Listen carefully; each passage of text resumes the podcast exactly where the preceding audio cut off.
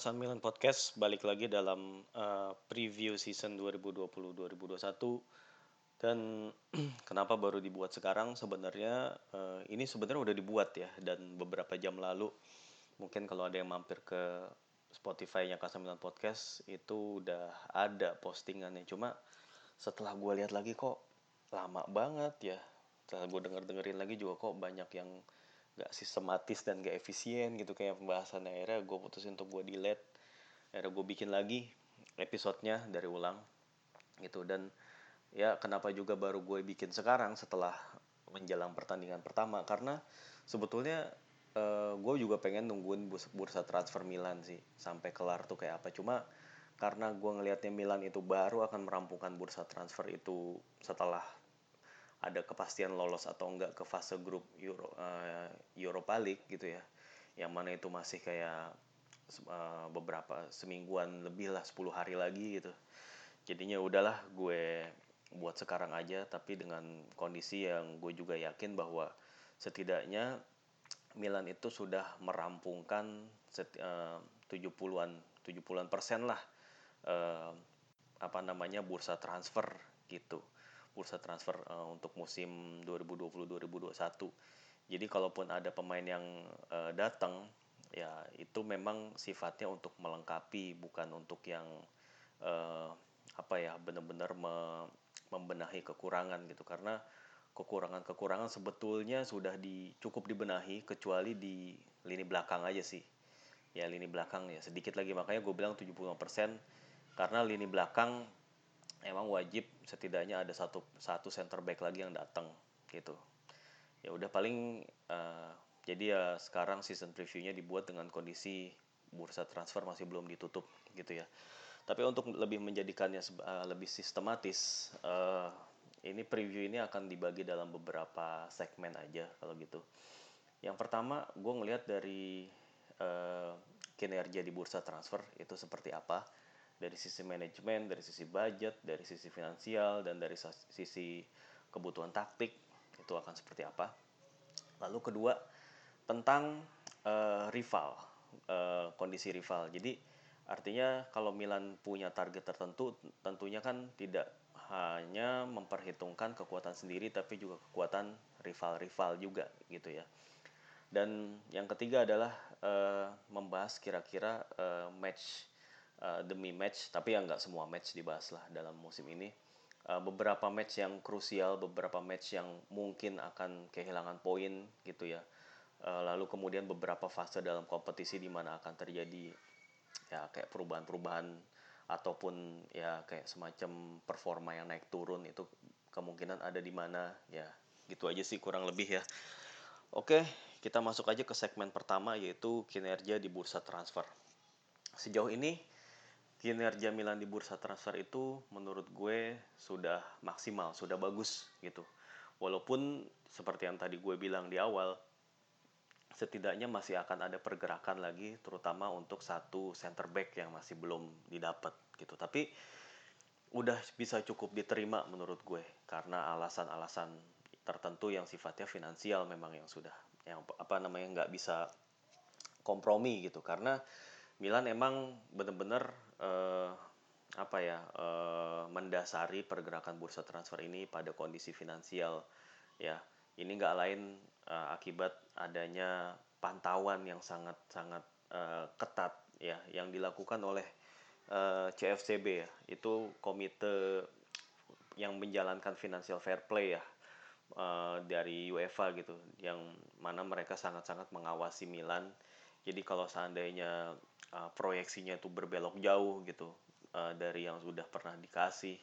Itu bisa berakibat uh, nantinya uh, bisa runyem gitu hubungan Milan dengan UEFA. Karena mungkin Milan dianggapnya mengelola klubnya mengelola finansial klubnya itu nggak sesuai dengan guidance gitu. Dan ini bisa mengancam keikutsertaan di kompetisi uh, Eropa yang bisa diikuti Milan gitu makanya pergerakan transfer itu benar-benar dasarnya finansial dulu gitu ini nggak bisa kayak dulu lagi ditambah lagi faktor covid gitu ya covid itu bikin hampir semua tim itu akan kehilangan potensi pendapatan mereka ya bisa jadi eh, sekitar berapa ya? Mungkin gua rasa sih uh, bisa sekitar di atas 20 atau 30% pendapatan akan berkurang gitu ya. Sementara uh, mereka juga perlu menyesuaikan biaya-biaya gitu supaya nilai kerugian atau dampaknya secara uh, bottom line di uh, laporan keuangan itu tidak terlalu membebani dan juga tidak terlalu kayak membuat Milan itu semakin berat posisinya di mata UEFA. Ya memang sih uh, financial fair play itu kayak dianulir kalau untuk yang musim kemarin ya 2019-20. Jadi tidak ter, uh, UEFA tidak memperhitungkan yang uh, itu gitu. Nah yang sekarang tapi nggak tahu nih, yang sekarang nggak tahu uh, bakalan kayak gimana. Tentu akan dilihat uh, perkembangannya ya sesuai seiring berjalannya waktu dan seiring gimana keadaan dunia uh, setelah adanya ya coronavirus ini gitu. Tapi tentunya klub uh, dengan kondisi ini akan melangkah dengan hati-hati. Klub lain pun yang kaya, klub yang kaya Barcelona pun itu hati-hati banget ya dalam melakukan pergerakan transfer. Jadi mereka tuh nggak lagi bisa semaunya beli pemain yang harganya seratusan juta ke atas gitu. Seperti hal yang mereka ngebeli waktu itu Griezmann, Dembele ataupun Coutinho. Itu mereka udah nggak lagi kayak gitu stylenya. Mereka justru setelah uh, Lionel Messi itu apa uh, mengonfirmasi akan bertahan setidaknya semusim lagi itu mereka langsung uh, pengen ngejual atau ngelepas beberapa pemain yang selama ini udah dilepas itu kan kayak Arthur. Arthur tapi ditukar dengan Miralem Pjanic ya. Lalu kemudian Ivan Rakitic juga udah keluar.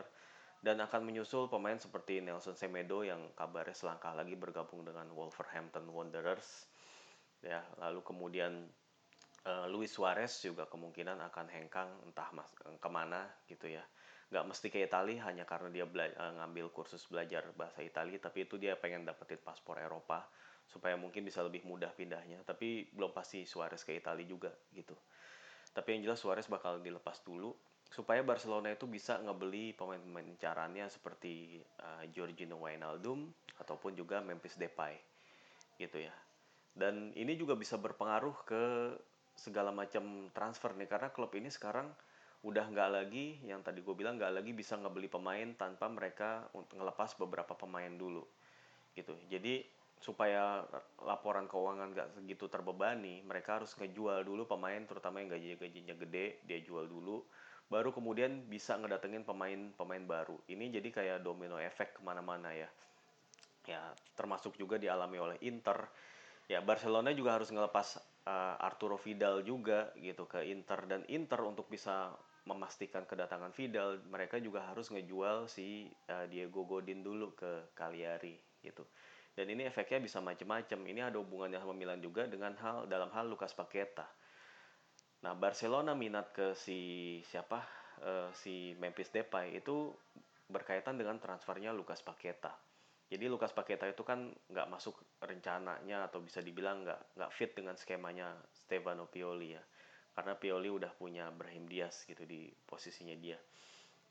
Itu Lukas Paketa akan dilepas tapi uh, dan dan yang berminat adalah Olympic Lyon ya sama Valencia satu lagi.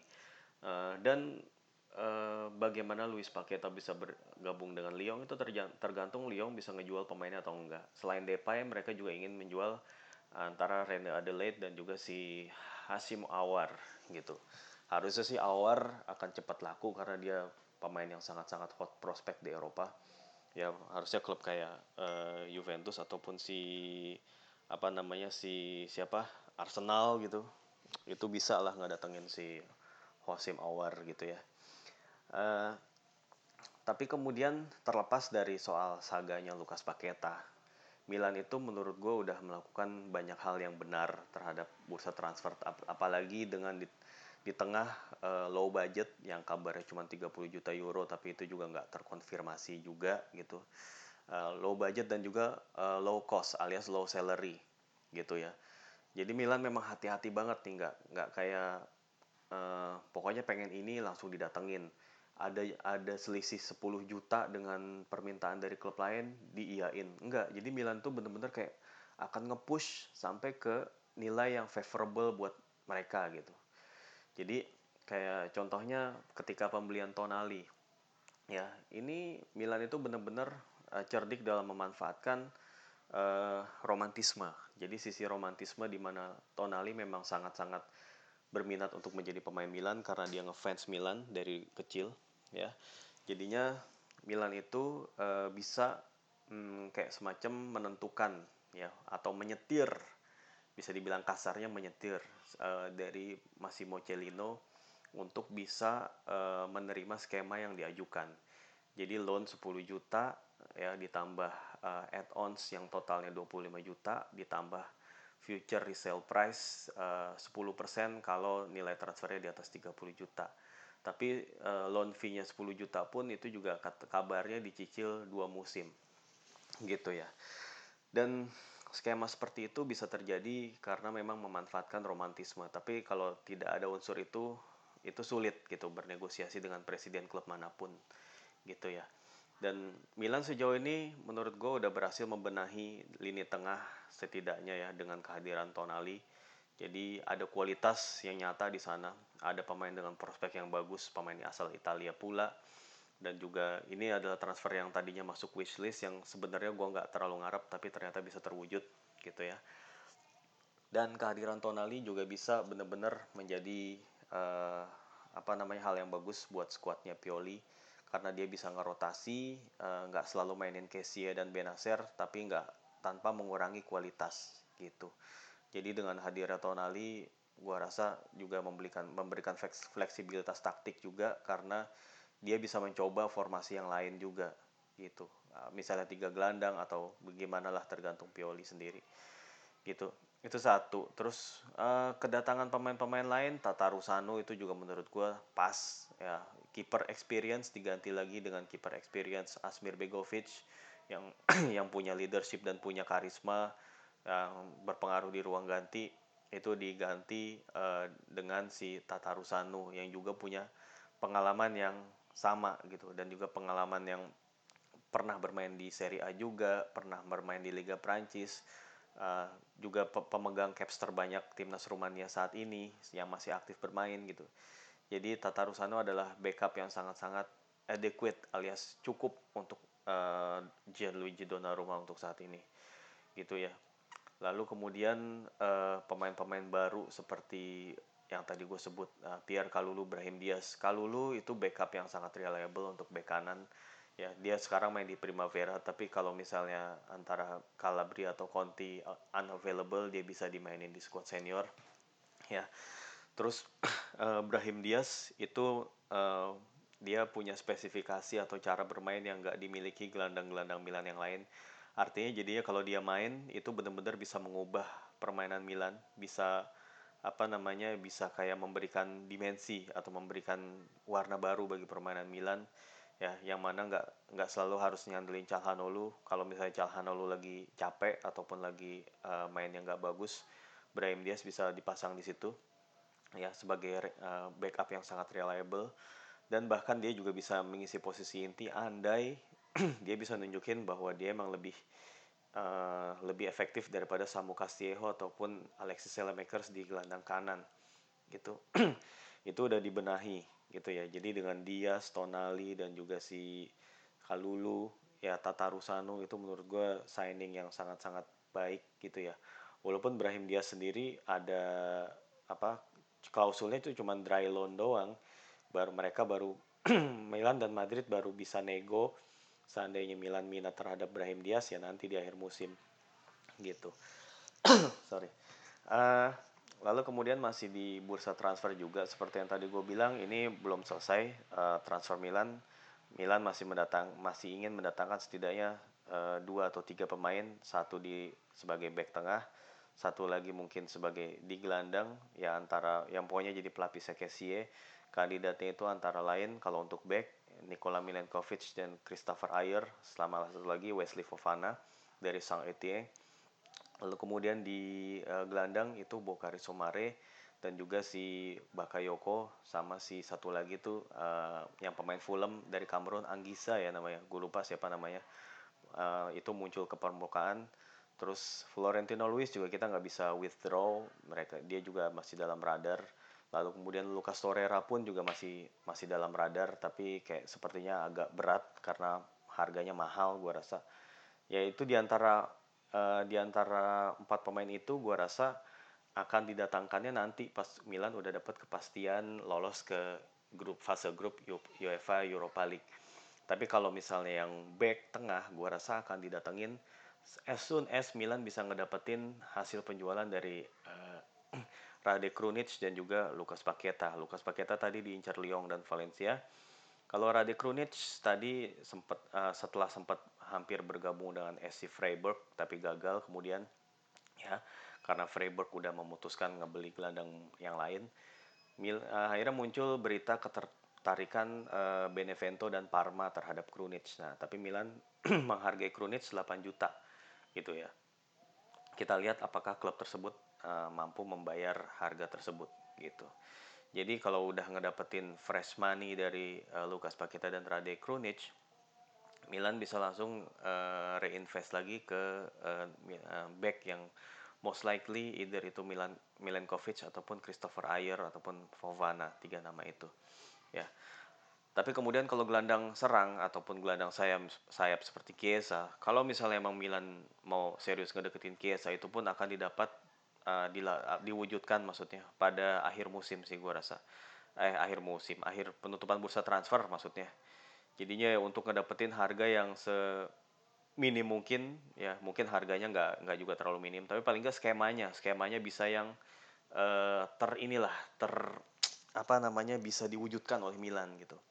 Kayak misalnya loan dengan opsi beli ya kayak gitulah atau obligasi beli gitu dengan harga yang lebih rendah atau opsi beli dengan harga yang lebih tinggi gitu yang jelas uh, Milan sangat kalau misalnya emang bisa ngedatengin Chiesa gua rasa ya itu bagus banget gitu bagus banget dan juga satu lagi uh, Luka Jovic. Luka Jovic itu uh, bisa dijadiin backupnya Ibra ketika Ibra absen dan bisa didatangkan juga dari dengan uh, dry loan ataupun loan yang seperti skemanya Brahim Diaz. Juga melihat hubungan yang baik antara Milan dan Madrid, skema ini juga mungkin terjadi tapi di akhir penutupan bursa transfer. Yang mana kemudian membawa kesimpulan bahwa uh, dari sisi bursa transfer Milan itu sangat bagus pergerakannya. Gue sih uh, memberi nilai yang tinggi lah yang dalam bursa transfer Milan untuk musim ini. Gue kasih nilai 8 lah setidaknya. Kalau bisa sampai ngedatengin uh, Chiesa ataupun Milenkovic atau siapa pun tuh gue tambah kasih nilai 8 setengah atau 9.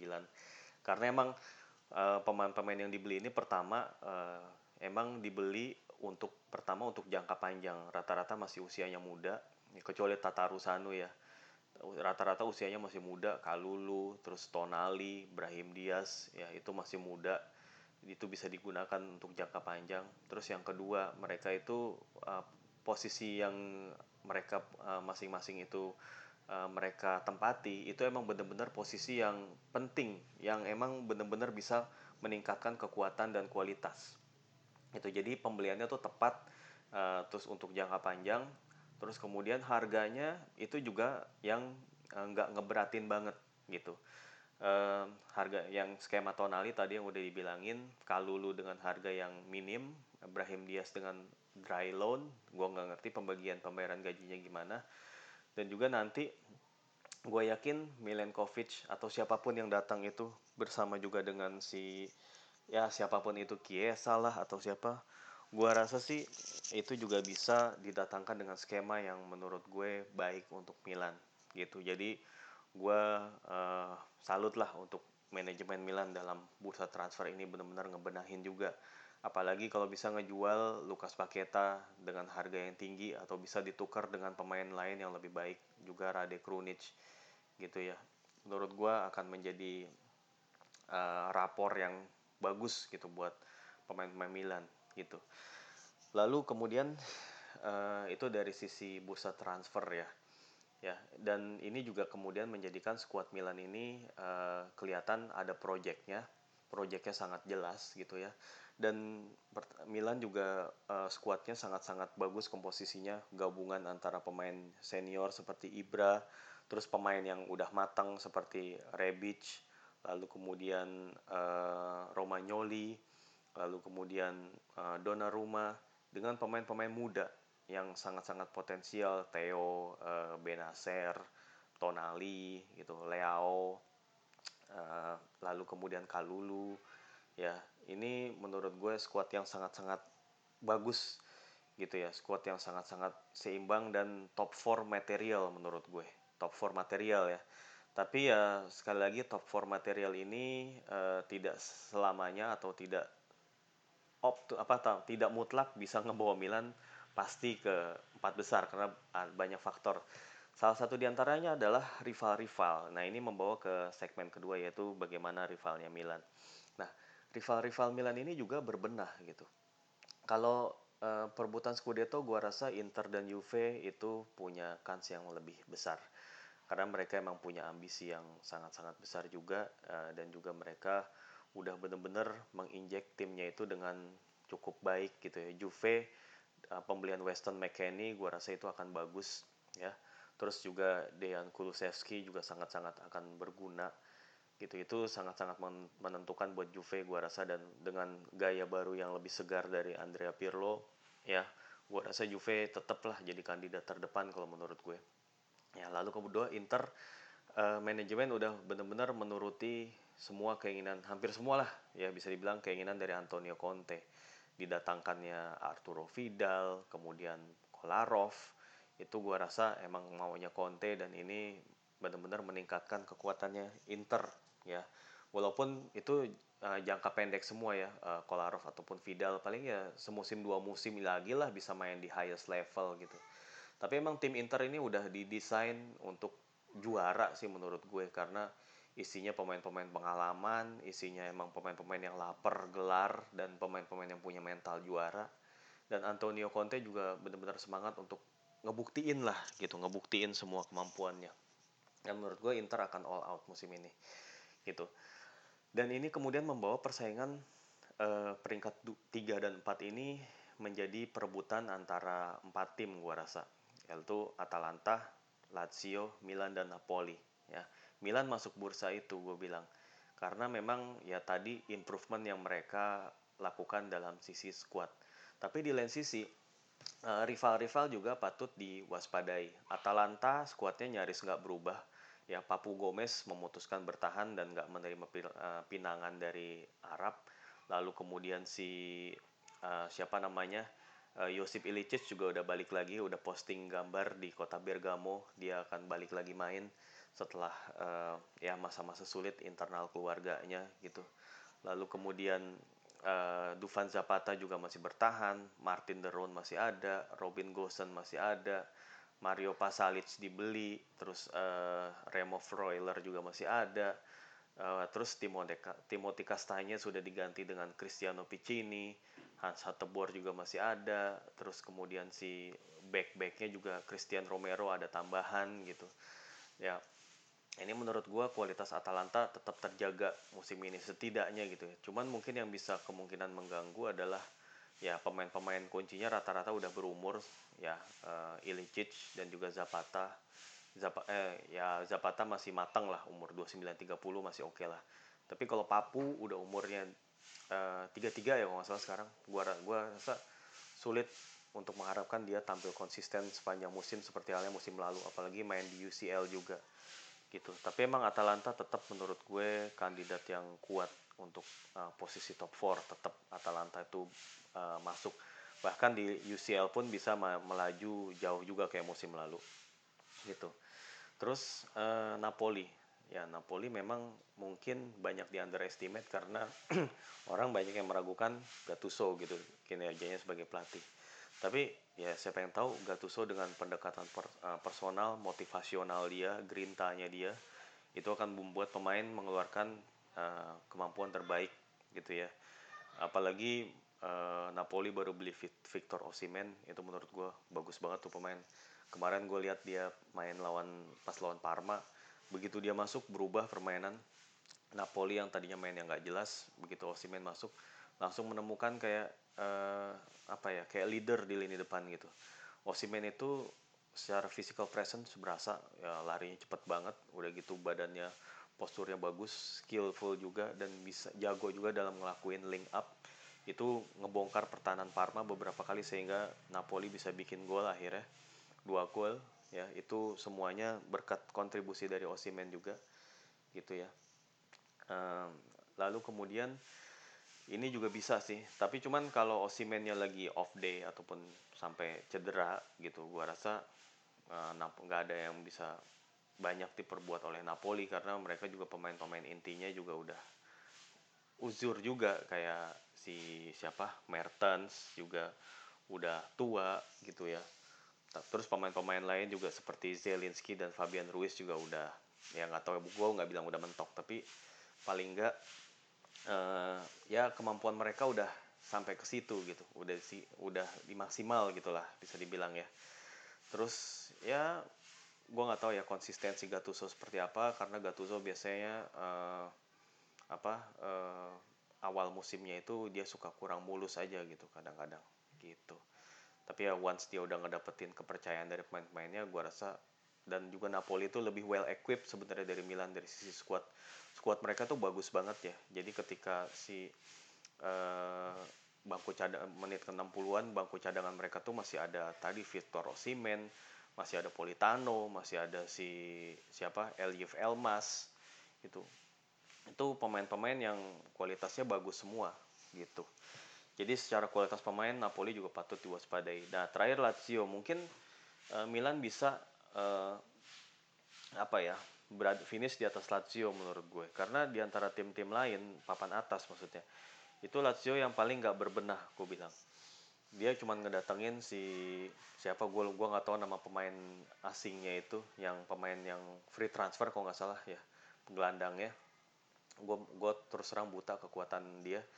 Terus uh, paling Lazio itu ngedatengin si Pepe Reina sebagai backup keeper dan Vedat Muriki sebagai striker. Itu juga itu pun juga kayaknya jadi backupnya Immobile ataupun Joaquin Korea gitu ya jadi ya bukannya bukannya yang nambah kekuatan secara signifikan menurut gue kata padahal Lazio ya apalagi main di Champions League musim ini dia butuh seorang DM atau gelandang bertahan yang world class.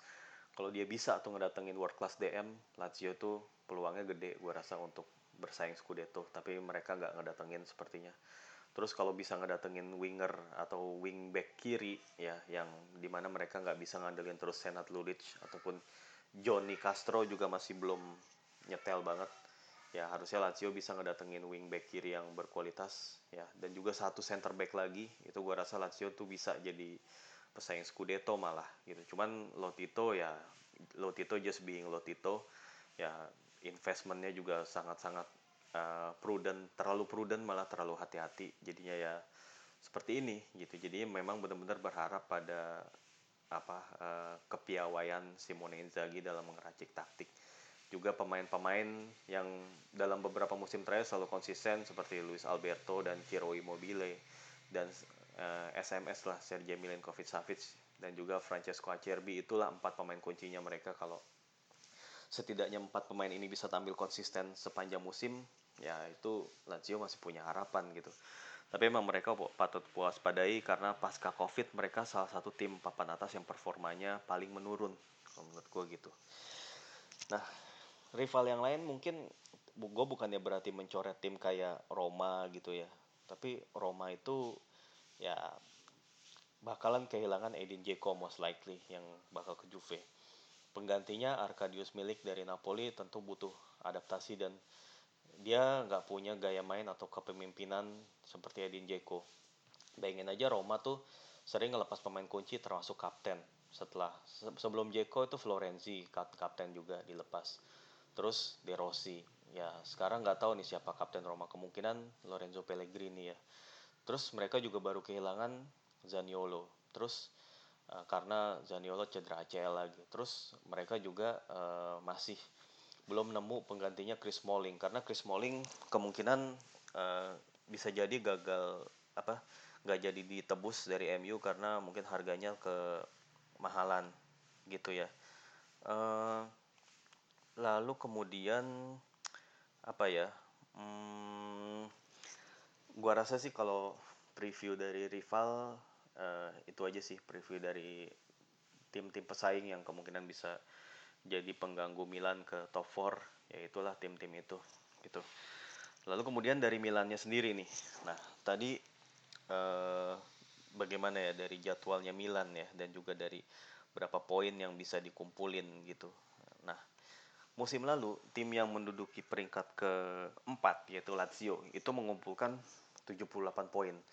Jadi Lazio itu uh, membukukan kemarin tuh uh, 24 uh, kemenangan, lalu kemudian uh, 6 hasil imbang dan 8 kekalahan.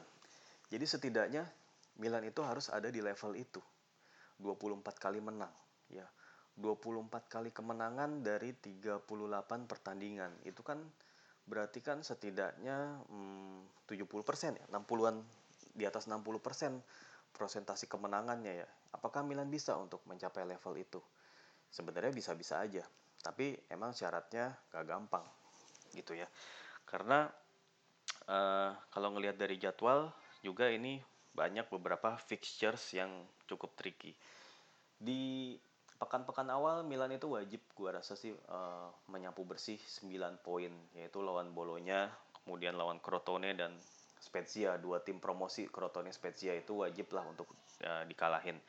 Karena setelah itu Milan akan uh, dijamu oleh Inter dalam derby della Madonnina dan menjamu uh, Roma. Itu jadinya menurut gue itu uh, rawan banget kehilangan poin di situ. Dan setelah itu uh, ini kan memasuki sepertiga pertama kompetisi ya.